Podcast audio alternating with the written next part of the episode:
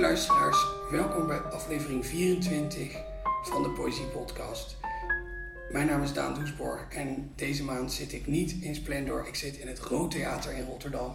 En om mij heen is het Poetry International Festival, de 49ste editie alweer in volle gang. En vandaag ga ik vijf dichters uit vijf landen spreken. Ze hebben allemaal één gedicht meegenomen. Dat zal ik doen in het Engels, dus uh, dat wordt even wennen voor iedereen, maar dat kunnen jullie vast. Ik heb zeer veel vertrouwen in u allemaal. Ik ga nu meteen ook overschakelen op het Engels, because next to me is Nora Goringer from Germany. She won millions of prizes. Uh, you can look it up on Wikipedia. And uh, she is here right now. Nora, welcome. Thank you very much for having me. That's I'm, a great honor. I'm very glad that you wanted to uh, be a part of this Mm-hmm. podcast. Let's start immediately with your poem. Do you want to say anything about it first, or shall we just listen to it? Um, maybe it gives a good um, impression if I if I just state that this poem is amongst a uh, a collection of poems that uh, is in the book entitled Morbus. So it contains poems on diseases and illnesses. And I wanted to write about illness and disease because, um, as a part of a trilogy, I worked on monsters, diseases, and then also phenomenons of fashion. So my idea was to to choose topics that have a wide um, surface, so that everyone kind of has you know some connection to it. Because of course, monsters are one other expression of fears when it comes down to it and the diseases are kind of part of our shadow life and they are part of our existence in a way. Um, may we always be healthy and happy but of course other people are struck with it anyway. So they are there. And phenomenons of fashion since we were expelled from paradise of course we have to deal with fashion. So this poem is amongst the poems that deal with illness and disease and this is on the alzheimer's disease. Hab vergessen hab vergessen zu benennen, wie die Straßen, die Dinger, auf denen die Tassen, im Regal, dort hinten in der Auffahrt, steh ich nackt. Die Haare offen trag ich deinen Ring. Kommt ein Mann täglich, wie ein, wie heißen die? Will mich Kindlein wiegen, streichelt über meine Wange, denk ich, Mörder, du Dieb, sie lassen dir das. Bitte weitermachen, unablässig. Riech ich nach Arnika. Alte Frau, rufen Sie mir zu. Ich frag Sie, wen meint ihr damit? Hab vergessen. Thank you. You're welcome. I just realized I skipped a line. Oh, well. It's not that it's weird to say it's not that important when you've just finished reading a poem, but the the real cumulus at the end is this hab vergessen, and that's why I'm, I'm happy I have this in. but it's um, it's also of course about this this repetition of this line steh ich nackt in der Auffahrt so I'm standing naked on my driveway and of course this is a phenomenon that happens with a couple of people who um, yeah, either care for a person that has Alzheimer's disease or the Alzheimer's patient themselves, where they all of a sudden find themselves in situations they have no idea how they got there. And this was important for me to include in this poem. Yeah. Do you like the poem when you hear it in German? I, I do, yes. I, I read the Dutch translation, and uh, Is it good? I I think it's I think it's quite good. Yeah. And uh, because this, I think the strong thing about the poem is that you. So for the listeners who don't understand German, it's it's like a monologue of a, a person Mm-hmm. Absolutely. with Alzheimer's, and it's very fragmented. It goes from from one unfinished thought to the next. and, Exactly. uh, How lovely to talk to someone who actually understands you from a different language realm. Oh, so very flattering. um, but what I thought that was good about the translation is, uh, like in the in the German text, the the, the fragmentation is quite natural. You can mm-hmm. you can imagine that Good. they are they are lines anyone would say in a regular conversation. It's not very composed. Yes. Of course, it is very No, composed, but it doesn't come across it. as Yes. composed. And the the translation has that same quality. I'm very happy you say that because, in fact, I sometimes think I'm a disguised playwright more than a poet. I'm very interested in monologue and how a person on stage could talk or invent itself or him or herself in talking, speaking about his or her own position in life, and, and also this absurdity of I'm, I'm on a stage, all of a sudden I talk projectively so that everyone hears me, but actually I'm inside of me and I want to convey what my inner feelings are. I find this, uh, yeah, the theater of life analogy. I think is my is my topic in many ways, and I just enjoy the stage. And of course, I do not want to make anyone who ever deals with a problem of Alzheimer's feel so oh gosh, um, ridiculed. Not at all. I'm, I'm very far from this. I want to um, to give an insight, maybe with the style and with the the craft, the arts can add to life and existence. Maybe this can not exactly lighten things. I'm sometimes doubtful if art can accomplish anything really. I, I have a crisis at the moment, so sometimes I wonder. but this translation, I'm glad you're mentioning it. It's by Albert Besares. Uh, I think this is how you would pronounce his last name. And I'm very flattered um, because he also contacted me about the translations of all the other poems. And yeah, sometimes you you realize that a that a translator is very capable uh, when you, of course, read his questions towards uh, directed to at you when it comes to different uh, style, yeah, stylistic questions within the poem or uh, vocabulary questions and all that, and then you realize, okay, this person is in fact uh, able to understand you, yeah, in his own language and your language. So it's a it's a sign, perhaps, that someone really wants to not just transform a text from one language into the other, but also make sure that he takes along with him all the hidden layers of meaning yeah. and and all the nuances that are that are in there which is hard enough because i remember translating this text with my english translator annie rutherford and um, reading it with her, we decided that it was very strange for an old woman to discover that her own smell has changed into arnica, which in German, a person that is older would actually apply a cream of arnica, which is a an, an herb that I don't know. Yeah, it's some moisturizing ointment, right? Exactly. Beautiful. Thank you. Here we go. So Dutch and German is not that far away when it comes to the old woman experience. but um, uh, she said that in England, no one would would know, would would understand this, would probably think of it as way too difficult to uh, to imagine. So we took rose as a smell and as a um, so the ointment there consists of rose petals. Yeah. Mm-hmm which for a German context is way too romantic and flowery, and uh, the essence of rose would not be applied for, um, yeah, the idea of an old woman. How does an older woman smell? Like? Yeah, I think in Dutch we would say mothballs. which is rude. yeah, I know. Yeah. But it's also a smell that's often associated with elderly people, not necessarily they, they themselves, but their house maybe. Yeah, but we I needed something that is on the body that is physical and female, very female, and still of a lady that tries to compose herself. Yeah. So I wanted this.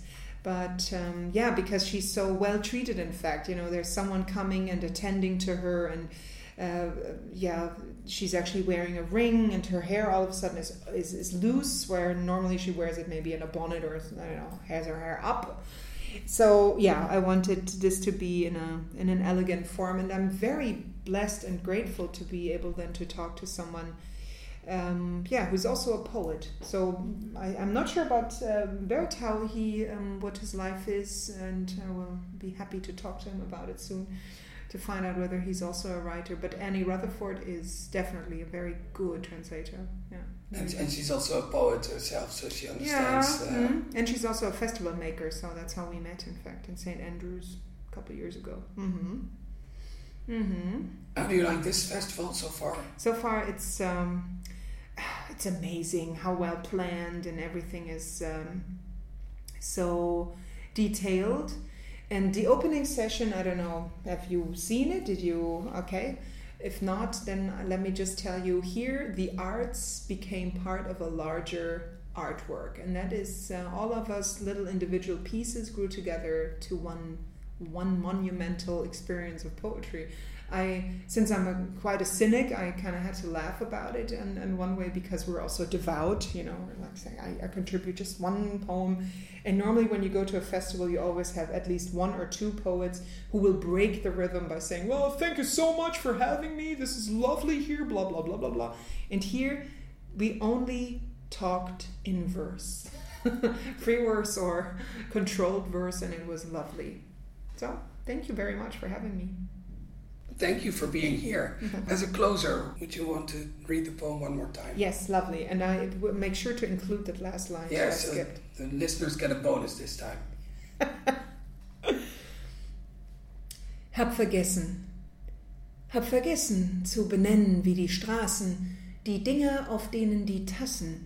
Im Regal dort hinten in der Auffahrt steh ich nackt. Die Haare offen trag ich deinen Ring.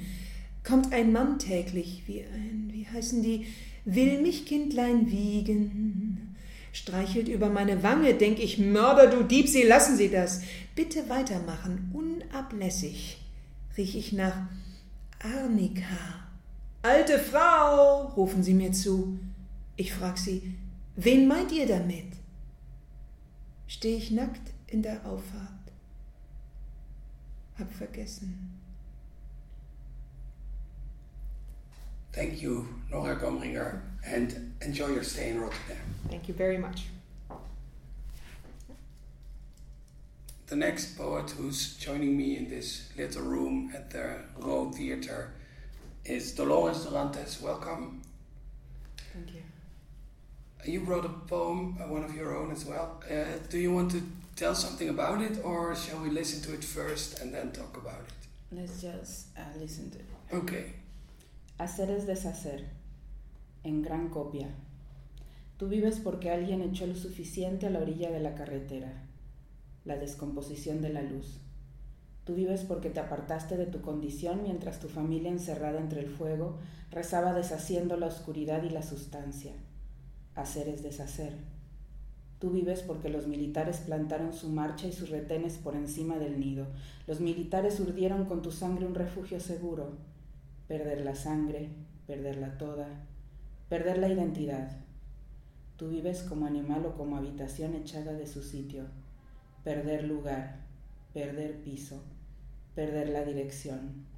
Porque es justo ese dejar las aves, agotar el estanque, empobrecerse insensiblemente, transformarse, lo que abrazaste tanto como a la vida. Thank you. Welcome. So my Spanish is not great. So can you tell I something about the, about the content of the poem? Uh, yes, it's talking about the do uh, or to make is on is also unmake or undo, um, and uh, it's talk about uh, how you can survive and why, like by chance. Uh, it's you are you are alive by chance, and uh, you are alive because all the conditions that happen uh, for you to be in uh, suddenly do, do not have uh, good results. Uh, it's it's all about that, and all of also um, yeah, basically, how do you survive when everything is against you, and just by chance because you don't even think about it, you are alive. so yes, it's part of a book that uh, I present today. It's called Copia, Copy. Um, and we have a booklet here uh, in Poetry International, translated uh, into Dutch and into English as well. And you've been here in Rotterdam as a writer in residence. Is it uh, is it an inspiring city? Ah, yes, totally. Um, to- just talking about uh, being alive by chance, right? Um, all what happened here is just uh, for me uh, an amazing inspiration of how uh, the truth of what we are uh, as humans can still alive and re- renew itself and and be wonderful again and with a lot of uh, um, you know enthusiasm for life to or just to be alive and just to be uh, near of the beauty of being alive i guess. After i'm talking about uh, because the bombing and all that and then you suddenly still here right? And uh, you are making everything again building everything again all new. And for me it's like fantastic. It's uh, totally an inspiration for sure. So you've been doing a lot of writing here.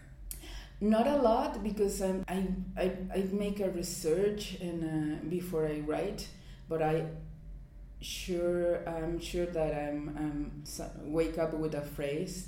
Is the the phrase is uh, what hurts identity do not hurt the truth, uh, and uh, that phrase is not mine. It's from my guru uh, uh, because I'm a Buddhist my guru Mahavajra used to say that, and suddenly I get it. Like, yes, I mean, um, we all hurt in some way. We all have wounds in some way in our past or in our nearly present, but that doesn't prevent us to want to be alive and to want to be, you know, uh, human and, and happy. And I think that is the truth, uh, that is our own truth. Even if you have this identity or another identity who get wounded, uh, the truth is we want happiness and we want love. And that's awesome for me. I mean, this city for me is that. You can feel uh, justice in this city, and for me, uh, justice is the exterior uh, form of love. So yeah, I feel great here. I'm glad to hear. and so, do you notice that being in a completely different surrounding because you live in the in the US, right? Yes. So so it, it must be very very different the surroundings, but also the life happening around you. Do you notice that it changes your writing as well? Not my writing. I don't feel that I'm changed um, too much. I feel that I accept myself more in, in this context. I feel uh, free, I feel more freedom uh, in these surroundings. I feel uh, another kind of life, you know, just biking everywhere. So I love that. Um, so yeah, it's very different. I not change, but I accept myself more here than uh, you know. I'm not worried to be me as me as myself here than in other context uh, like in the U.S. Because uh, I'm I'm brown, I'm Mexican, and everybody knows what happened um, there with Latin American people and Black people. I don't say that racism is not present here; it's present everywhere, you know, unfortunately. But uh, I feel uh, more like me here with this uh, kind of freedoms around me uh, around me than in the border. Even so the border are more people like me more brown people but we feel the pressure um, of being rejected by society every day. So yeah it's a kind of little uh, difference and i feel uh, more happy uh, because i feel a, a little bit uh, more free here. I'm sorry for my English. No, no, no, don't worry. so I, I, feel freedom here. You know, I don't know if I can explain. To, yeah, yeah, I understand. And maybe, mm. maybe what what you're getting at is because there's also more freedom around you. It creates more freedom inside you. Yeah, for sure. And I also not. It's not just about me. It's just uh, to see how people behaves around me, how people. Uh, have another uh, uh, way to live not to it's very very different than the us or in mexico. So um, it's like i'm experiencing something very new and i like what i see and what i feel uh, from the people here. Like i feel a little bit uh, more freedom. I'm not talking about politics. I'm talking about minds and, and society right so I feel, uh, I don't know, very fortunate to know some people that are so caring and so into love others. So yeah, that's the difference. So to talk some more about your poem, this this poem and, and a lot of your poems they are prose poems. What is it that attracts you in the prose form? Uh, it's the fluidity of the of the um, of the language that I choose to. Um, and because that make me feel that I'm not writing poems, uh, but also um, I have a lyric uh, language, very lyric uh, way to express myself, So I think that I'm um, that way. I'm not to concentrate in the form of the language, but also in what I what I'm thinking about and what I'm feeling and how I express a, a kind of situation. It's different when I just write verse or, or, or trying to uh, play with language. I go far away for the cir- uh, for the circumstances that I want to think about. So in that in this way, I'm I'm feeling like I'm writing more an uh, essay, but because my language is too lyric, so it happens to be po- poetry and prose. So, So- you're writing essays where you you are allowed to make the language as beautiful as possible at the same time. Exactly. I'm, I'm writing essays in my head, but it happens to be poetry. And it's short form. Yes, yes. Mm. Okay, thank you. Do you want to read this poem once more for us? The same poem? Yes. Uh, okay, good. Hacer es deshacer, en gran copia. Tú vives porque alguien echó luz suficiente a la orilla de la carretera, la descomposición de la luz. Tú vives porque te apartaste de tu condición mientras tu familia, encerrada entre el fuego, rezaba deshaciendo la oscuridad y la sustancia. Hacer es deshacer. Tú vives porque los militares plantaron su marcha y sus retenes por encima del nido. Los militares urdieron con tu sangre un refugio seguro. Perder la sangre, perderla toda, perder la identidad. Tú vives como animal o como habitación echada de su sitio. Perder lugar, perder piso, perder la dirección. Porque es justo ese dejar las aves, agotar el estanque, empobrecerse insensiblemente, transformarse, lo que abrazaste tanto como a la vida. Thank you, Dolores Dorantes. Thank you. Uh, enjoy the rest of your stay and all the freedom.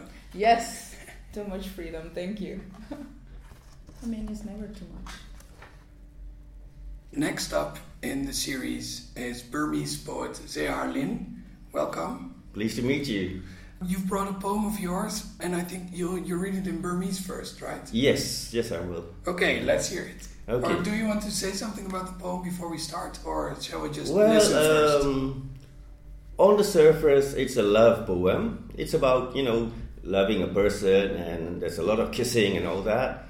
So uh, let me read the Burmese version first, okay? ဖယားငွေဟာအရေးပျော်သွားကြတယ်။မင်းရဲ့တန်တိုင်တွေနဲ့ကိုယ့်ရဲ့တန်တိုင်တွေကြားမင်းရဲ့ရှာနဲ့ကိုယ့်ရဲ့ရှာတွေအငမ်းမရဘဝဆိုတာမဟုတ်ပေမဲ့စုပ်တောက်ခဲ့ကြတာ။ဘာဘီလုံမှာယူဖရေးတီးစ်မှာအိန္ဒုမြဝန်းမှာမဟာဗာရတမှာဂင်ဂျီကောင်းပုံပြင်မှာ ကိုကိုတဲ့အထွင်းဆုံးဝင်ပြီးမင်းကိုတဲ့အနည်းဆုံးဝင်ဖို့ so that's a sample of the Burmese original. Now let me read the English version. It's uh, translated by Ko Ko Thett so here's the English version. Wax. Between your iron bars and mine your thumb entwined with mine unappeasable it's not life but we sip from it anyway. At the Babylon at the Euphrates, at the Indus Valley, at the Mahabharata, at the pillow books and the tale of Genji. To reach into your deepest, I go into my depths. Among molecules, proteins, and amino acids, we searched for a path in the cosmos of being. When our thumbs slipped, they trashed against the iron bars. Between your detention and mine, when we have done our time, you will dusk back into yourself while I go back to the deepest layers of my own darkness.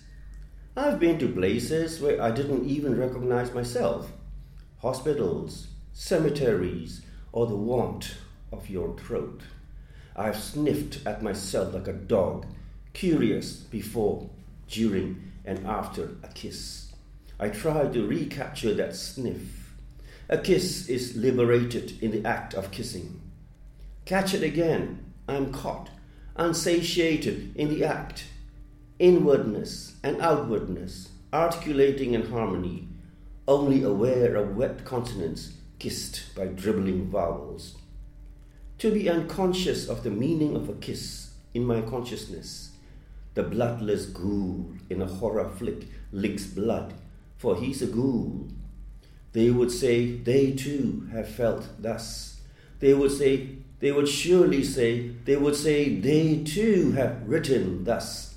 They would say, they would surely say, they would be better off smooching.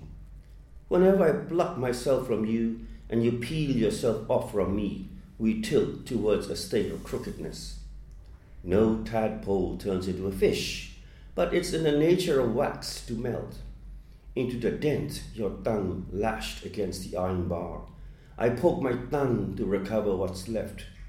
Why did we collapse on our own volition into that kiss? Why kissed black and blue?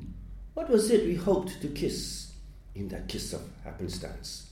Sierra Thank you.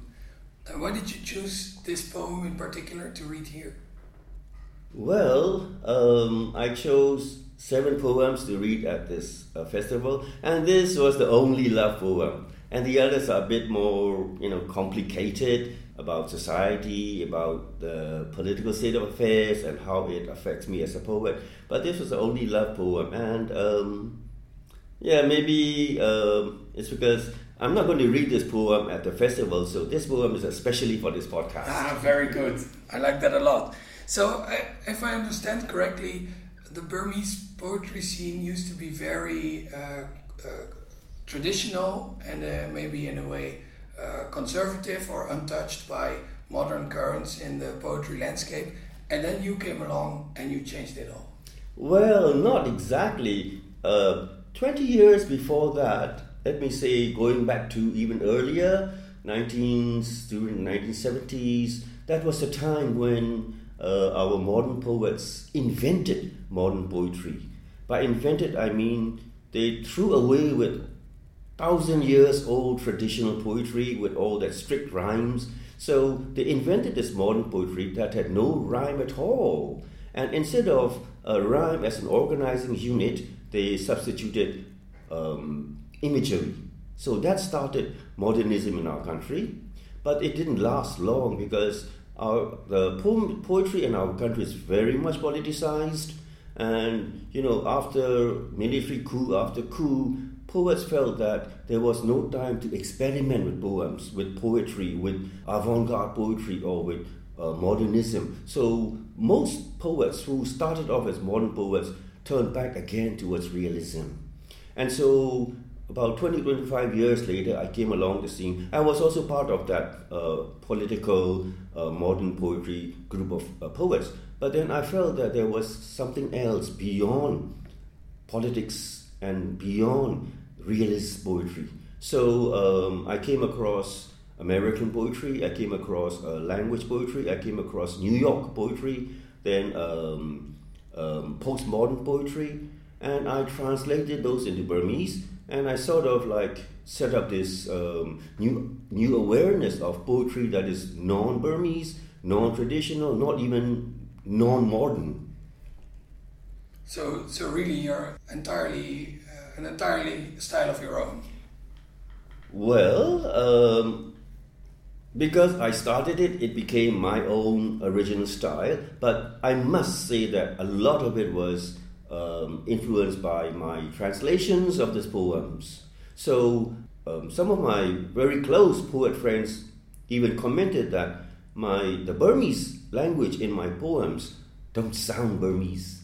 They sound like translations. So I said maybe it's because I'm so used to translation that when I write my own poems, the the lines, the rhythm, they all they have a resemblance to that translated poems. So since uh, that has become my trademark, I don't see any point of changing it. And does that mean your poems, uh, it makes your poems easy to, to translate again to another language? That's a good question because um, it's, it's easier for me to translate other people's poems that are, you know, more modernist, realist, but I can't translate my own poems into English because I've played with the language so much that, um, that they've become untranslatable. Especially, you know, uh, I play a lot with puns, uh, same word with different meanings, And for example, if you follow certain words within one poem, you get one poem. If you follow the meanings of the same puns in a different way, you get a different poem. Which means you have to choose which one you're going to take, which set of meanings you're going to take. If you're going to take one set of meanings, you lose the second poem. If you take the second meaning, you lose the first poem. So in that way, uh, my poems are they are already complex in Burmese. So it's very difficult to translate them into English without changing them into some prose style, which I wouldn't want. So um, even with this at this uh, Rotterdam uh, festival, there were some uh, some po- poems that my translator didn't want to translate because he found it very difficult, and he said it would be even more difficult for the Dutch translator to translate from English to to, to, to Dutch. So we had to choose some more easily translatable poems. I'm sorry about that. So, really, if we want to experience the full depth of your poetry, we will have to learn Burmese. I think that's the only way. well, I'll try. Um, one last question. I understand there's a lot of censorship from the government in Burma. What is it like to write poetry under censorship? The censorship board was abolished in 2012, but before that, it was really, really difficult to write uh, poems freely. You know, some words that were totally um, not allowed were like set, the sunset, because you see, we had this uh, General Ne Win, who was the uh, military ruler at that time, and his name was Ne Win, means the sun always rises. So the sun must not set in a poem, never. So you must not use the sun sunset in a poem. Another thing is um, during the democratic uh, um, movement for democracy, we couldn't use the word mother because the word mother we use that for Aung San Suu Kyi the mother of Burmese democratic movement. So we can't even write about our own mothers because the word mother, the censorship people take that word mother to symbolize Aung San Suu Kyi. So if you if there's any poem with the word mother, it's censored. Another thing is roses. Because this lady, this Aung San Suu Kyi, always wore roses, you know, roses suddenly became out of bounds in poetry. So we couldn't say the sunset, we couldn't use the word mother, we couldn't uh, use roses, and um, we couldn't use words like freedom or prison. So um, we had to, to stay away from a lot of words, but we managed to somehow get our message through the language that the censorship allowed. So in that way, we keep we kept our poems uh, political, but at the same time very uh, mundane at the same time to slip through the eyes of the uh, censorship people. Then, when censorship was abolished in 2012, a lot of poets, including me, we found ourselves in a very difficult position because suddenly there was no enemy to fight against, and we did not need to wrangle with language anymore. We could write freely, and it was so difficult for us because we always, you know, we, we never uh, spoke openly, we never wrote openly, and when we were allowed to do that, we had to learn again to write poetry in an open and free way. But nowadays, um, of course, uh, we have this freedom of expression to a certain extent, and so we can write whatever we want. Um, we can, at, at, at, in the past, sex was taboo, of course, you can't kiss in a in a in a poem. That's why I wrote this. And um, things like premarital sex, they were you know not allowed at all. But now there are a lot of young female poets in their late teens writing about sex, writing about their boyfriends, writing about their um, experiences that even their mothers were afraid to read because it was so you know uh, it's a shame to write that and a shame to read that. So things are changing in that way. And another thing is, in the past, you know, um, poetry books were not easily published. Now, in the past, it was like you know four or five books a year, poetry books that were published a year, only four or five. But nowadays, um, last year, 140 books were published. So that's a very huge change, which Of course, there are good things and bad things about that, but we find that there's an inflation because it's like, you know, at that time in the past, first we had to go through the, the editorial, okay? Then we had to go through the censorship. So only the really, really uh, qualified poems pass through. But now, if you have enough money to publish a book of poetry, you automatically become a poet. So we had to wait for about 20 years to be considered a poet. Whereas nowadays, anybody can become a poet in, in two weeks after publishing their book. So those are the differences. Would you read your poem once more? Okay. Wax. Between your iron bars and mine, your tongue entwined with mine, unappeasable. It's not life, but we sip from it anyway. At Babylon, at the Euphrates, at the Indus Valley, at the Mahabharata, at the pillow books and the tale of Genji. To reach into your deepest, I go into my depths. Among molecules, proteins, and amino acids, we searched for a path in the cosmos of being. When our tongues slipped, they trashed against the iron bars. Between your detention and mine, when you've done our time, you will dusk back into yourself while I go back to the deepest layers of my own darkness. I've been to places where I didn't even recognize myself hospitals, cemeteries, or the warmth of your throat. I've sniffed at myself like a dog, curious before, during, and after a kiss. I try to recapture that sniff. A kiss is liberated in the act of kissing. Catch it again. I'm caught, unsatiated in the act. Inwardness and outwardness, articulating in harmony, only aware of wet consonants kissed by dribbling vowels. To be unconscious of the meaning of a kiss in my consciousness. The bloodless ghoul in a horror flick licks blood, for he's a ghoul. They would say they too have felt thus they would say, they would surely say, they would say they too have written thus. They would say, they would surely say, they would be better off smooching. Whenever I pluck myself from you and you peel yourself off from me, we tilt towards a state of crookedness. No tadpole turns into a fish, but it's in the nature of wax to melt into the dent your tongue lashed against the iron bar. I poke my tongue to recover what's left. Why did we collapse on our own volition into that kiss? Why kissed black and blue? What was it we hoped to kiss in that kiss of happenstance? Arlene. Thank you, Arlene. Enjoy your stay in Rotterdam. Thank you very much. Rotterdam is really cool place, really cool. I love it very much. Thank you all. I have two more guests for you in this episode, and the first one is Maria Stepanova from Russia. Welcome. Nice to meet you. Welcome. Uh, so, uh, mm, I, That's okay. I'm a guest here as well. You brought a poem for us? Yes. So, do you want to say anything about it before you start, or shall we just listen to it like a blank slate? Oh, well, as I'm reading it in Russian, uh, it will be a blank slate anyway. That's I true. suppose. So uh, just listen to the sound and then we'll talk about it a little bit. So it, it goes like that.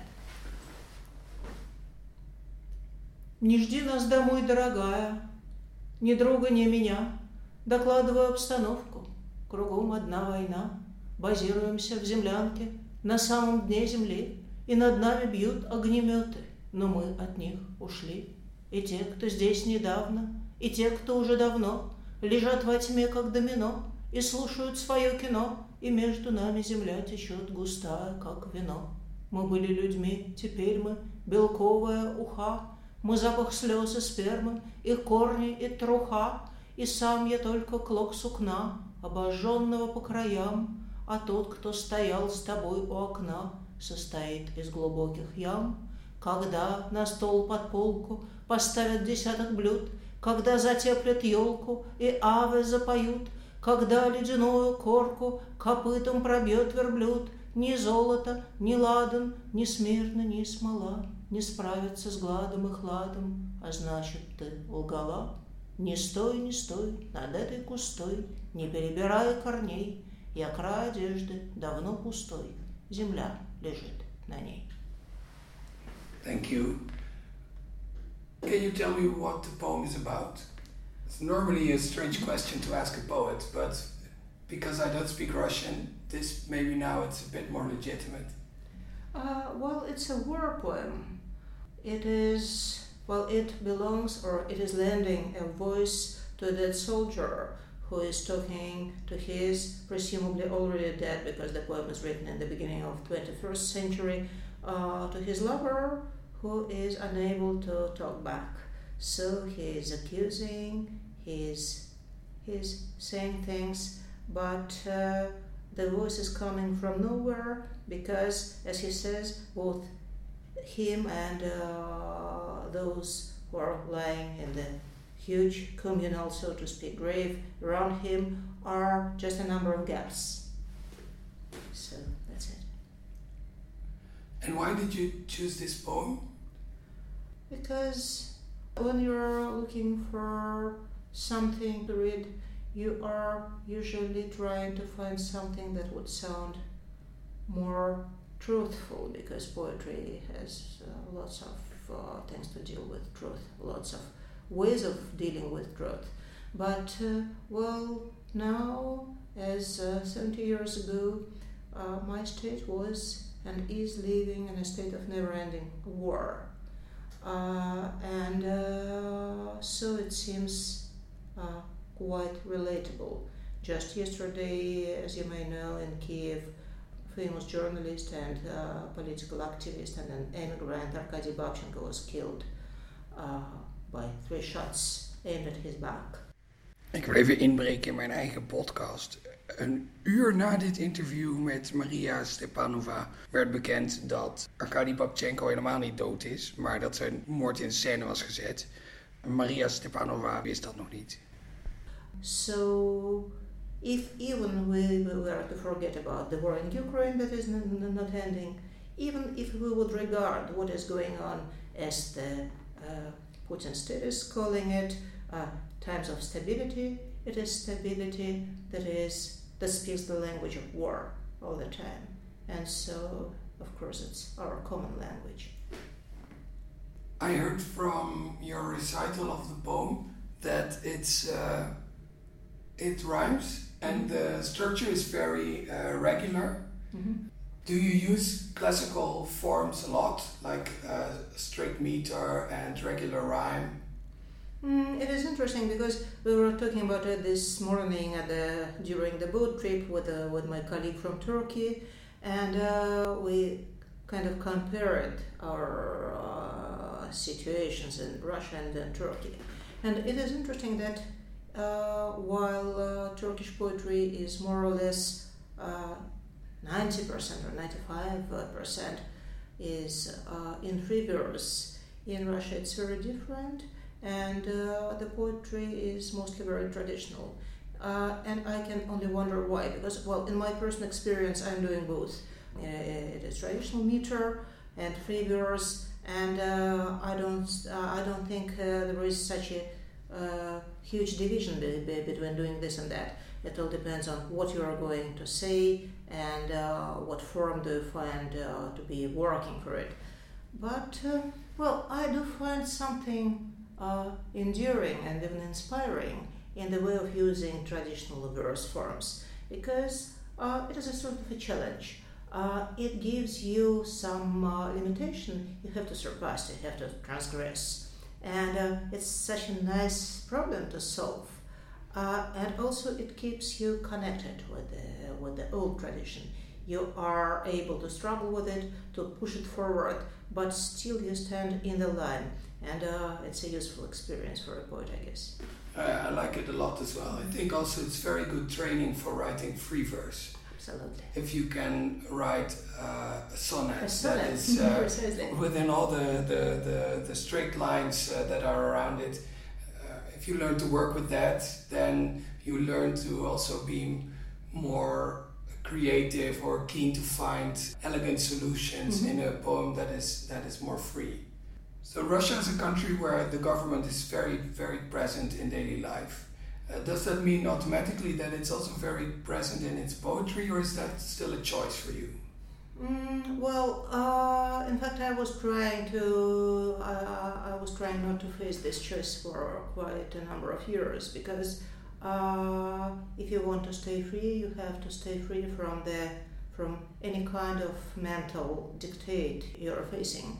But sometimes straightforward decisions are still the best because some sometimes you are you're experiencing pain, sharp and direct and you have to react and to write well sonnets about uh, about the beauty of Russian nature would, would just be unfair. Or maybe there are ways to express what is going on in different forms and different images I just wrote well no, no, no, not mm, just yesterday but two years ago when the war in Ukraine was at its peak I wrote a huge uh, mm, book length poem that is called, the title is The War of the Beasts and the Animals, about the war in Ukraine and uh, about the Russian invasion and the war in Ukraine. It was amazing to see how this feeling of outer force smashing you from the outside is changing everything in the way you're constructing your own verse, as if you were the not uh, the one in charge as if it was being redone from the outside, and the lines are getting broken, and the rhymes are getting lost or changed, and there are some uh, vanishing traces from your own tradition, vanishing traces of your own tradition, with the inbuilt parts of the verses who belong to someone else. Uh, some poetry lines from the English poetry of the beginning of the 20th century, because you're uh, looking around, trying to stick to anything, to find some some something to compare your situation to. It is it is interesting and it is also frightening because uh, awful things may become a cause from for a cause for writing something good, and it is a complicated ethical situation, right? Would you do us the honor of letting us listen to your poem one more time? Thank you so much. I'll be glad to. Не жди нас домой, дорогая, ни друга, ни меня. Докладываю обстановку. Кругом одна война. Базируемся в землянке на самом дне земли. И над нами бьют огнеметы, но мы от них ушли. И те, что здесь недавно, и те, кто уже давно лежат во тьме, как домино, и слушают свое кино, и между нами земля течет, густая, как вино. Мы были людьми, теперь мы белковая уха, мы запах слез и спермы, и корни, и труха, и сам я только клок сукна, обожженного по краям, а тот, кто стоял с тобой у окна, состоит из глубоких ям. Когда на стол под полку поставят десяток блюд, когда затеплят елку и авы запоют, когда ледяную корку копытом пробьет верблюд — ни золото, ни ладан, ни смертно, ни смола не справятся с гладом и хладом, а значит, ты лгала. Не стой, не стой над моей кустой, не перебирай корней, я край одежды давно пустой, земля лежит на ней. Thank you, Maria Stepanova. Was that right? Absolutely. Very nice. I hope you enjoy your stay at the festival and uh, thank you for being a part of this podcast. Thank you so much for inviting me. The very last poet who is uh, with me here today is uh, Danez Smith. Welcome. Thanks. Thanks for having me. You wrote a poem for us. I did. A, a fun one, you said. Just It's not a fun one. It's not a fun one. It's very sad. Okay. Maybe, but sadness is fun to me. Yeah, so, yeah. yeah. Um, okay, so this poem is. Should I preface it or just uh, Whatever you want. Okay. Okay, so this poem. There's a reference. There's one reference in this poem to a, like kids hand game that we play in the states called Slide. And Slide is this game. It's this clapping game that basically builds as you keep going. So there's like a pattern that you do with your hands. You do that one time, and then you do it twice, and you do it three times in a row, pretty much until somebody messes up. And so it's this game that theoretically, if it if you could, it could go on forever.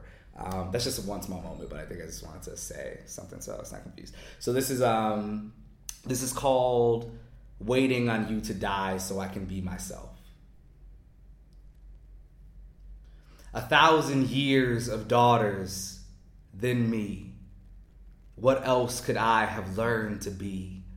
Girl after girl, after giving herself to herself, one long ring shout name, monarchy of copper and cold shoulders. The body, too, is a garment.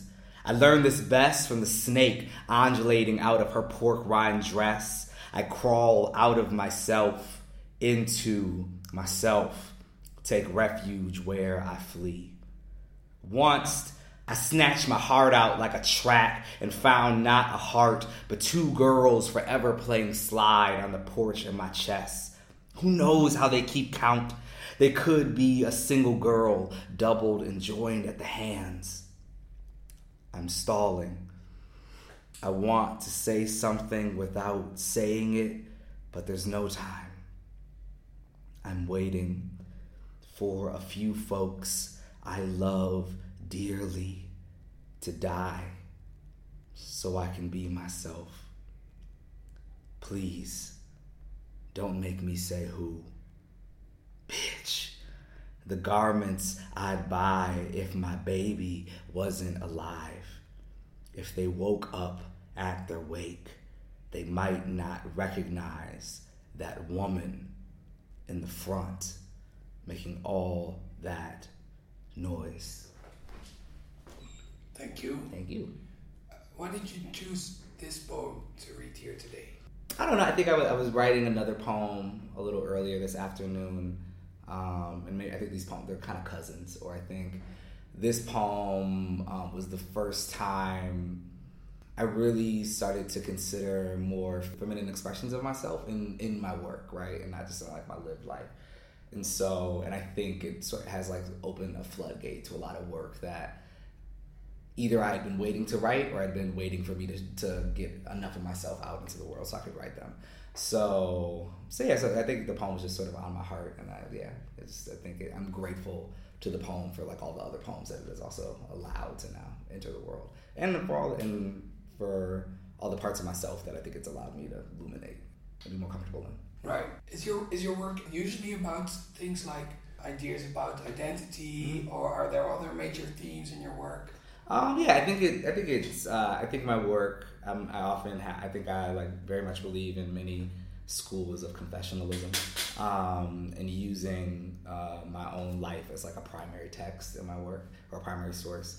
So um, it's very much in that theme. Um, I think it's hard. I think, but I think that theme is like kind of always evolving, right? I think like I at any day can be a, a different kind of person, and so whatever poem I'm writing at that time or whatever I'm thinking about that through that can be a different poem. And I think um, just the same way like I have different textures at any time, those poems about identity can also have different textures. But I don't think anything's off limits, and I don't like sort of saying what my topics are because who's to know how my interests will change, right?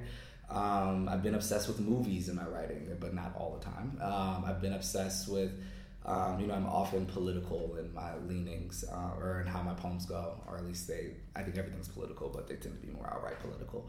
I write a lot about myself and my own identity and um, sort of thinking and through, thinking through my national identity, thinking through my racial identity, thinking through all the different selves that I have in me. So yeah, so it's it's common, but I think I don't know. I don't like. I don't know what to say. Why What my themes are. I think my main theme is just trying to write poetry and figure some shit out about everything. What I often notice when I encounter uh, U.S. poets is mm-hmm. that this. Uh, you just call it, I think, a school of confessionalism. Mm-hmm. It's very um, prevalent among American poets. Do you think it's also a very, very American sort of direction to take as a poet, or, or is it just very popular, or um, I don't know. I, I mean, I don't get the opportunity to read.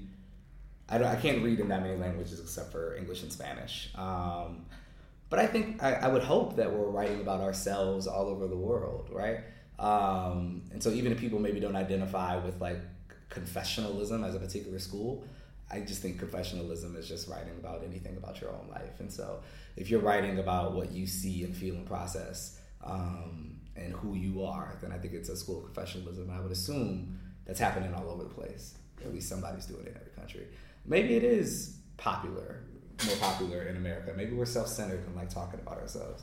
But I would, I, I like to think that, like you know, there's somebody on the other side of Rotterdam right now trying to figure out themselves in a poem. So yeah, you know, who are the Dutch poets, published or not, that are writing about the harder facts of, of this place, right? Um, or you know, I think we always can be living many lives within the same country. So I, I like to think that that all within all of our individual like nations, um, and considering like what the style of poetry is in your country, that those styles are always diverse, right? Because if everybody's just writing about flowers and lovers making tea, well, that's just boring. Yeah, that's, that's boring. Somebody's got to be doing some other work out there, right? Yeah. Yeah, so this is a question that I've asked several times already in this mm-hmm. podcast because I'm very uh, obsessed with it. Um, do you think there's a point in writing political poetry? And I'm phrasing this question, of course, bluntly, but I mean, poetry is a, is a genre that ha- has a small reach. Mm-hmm. I, well, I disagree with that, but go ahead. So, yeah, well, just, uh, you, well, that's already a good starting point, I guess. Mm-hmm. Um, yeah, I, well, I disagree that it has a small reach, right? Like, um, I think more people read and watch and listen to poetry than we give credit. And it actually feels like, I don't know, like, we can say poetry is a small audience, but like my bills are paid and I like have, you know, um, and I have a life that includes interfacing with a lot of people who have read poetry, my poetry, other people's poetry, right? So, so yeah, I think that's maybe a misconception off the top. I think, and for me, you know, I come from the school of everything is political, the personal is political, everything you sort of do has um, a political note if you look hard enough. Sometimes you have to look harder than others, sometimes they're a little bit more blunt in your face. So I think we're always writing political poetry, but I think to write directly to the politics of whatever, you know, of yourself, of your country, of your city, I think is a charge that all poets should take up at some point in their life. You know, I'm not trying to. I think we all have our obsessions, and we we don't have to justify those obsessions with anybody, right? And I think we don't owe it to no one to write about any particular thing. But I think art is such a grand opportunity um, to illuminate and complicate humanity um, which I think is the core of what politics want to do, right? And also, you can just straight up write propaganda if you want to, too. I write propaganda all the damn time. But I think what we want to do is to bring um, a heart and a face and like a, a some blood to politics, too, because it can feel very empty at times, right? It can feel like you're just talking at such a high level that you're not actually talking about people. Um, and I think poetry can bring us back to the people level of poetry, um, to the people level of politics. And so I don't know. I think I think you know you don't have to write. You don't have to go off and make it your whole career. But I think poets who don't allow their political leanings and their thoughts about the world and the way it should be held by all of us um, are missing an opportunity. Um, and I think it also begs the question of like who has the privilege of not writing about political work, right? because I feel like that question always comes from, not that question, but that notion that politics is something that shouldn't be in poetry, or politics is something that um, we can opt out of if we choose to. I think that's always a very, I don't know, it's just super privileged, it's super kind of everything that I wasn't afforded being the person that I am, coming from the people that I come from. So I, yeah, I don't. Yeah, I think we're all doing political shit. Um, and then it's even sometimes like whose work is read is political, right? You know, I could write a poem about a flower, but because I'm a black, gay, HIV positive, blah blah blah, genderqueer, blah blah blah person, then all my work is inherently political just because of the body that it came out of. So, so yeah, I think it's um, it's not a question of should poets write about politics. I think it's a it's it's if we start from the standard of let's assume every poem is political. How do we look for that? Then I think is my question that I'm always trying to figure out is how how do we tease out the politics? How can a poem um, change a world, even a tiny, tiny world, even somebody's personal life? How can we use these little spells that we write to actually make magic happen? In the spirit of complicating and illuminating humanity, as you put it, Mhm. would you read your poem once more? Yes, I will. All right. I'm waiting on you to die so I can be myself. A thousand years of daughters, then me. What else could I have learned to be? Girl after girl after giving herself to herself. One long ring shout name, monarchy of copper and cold shoulders. The body, too, is a garment.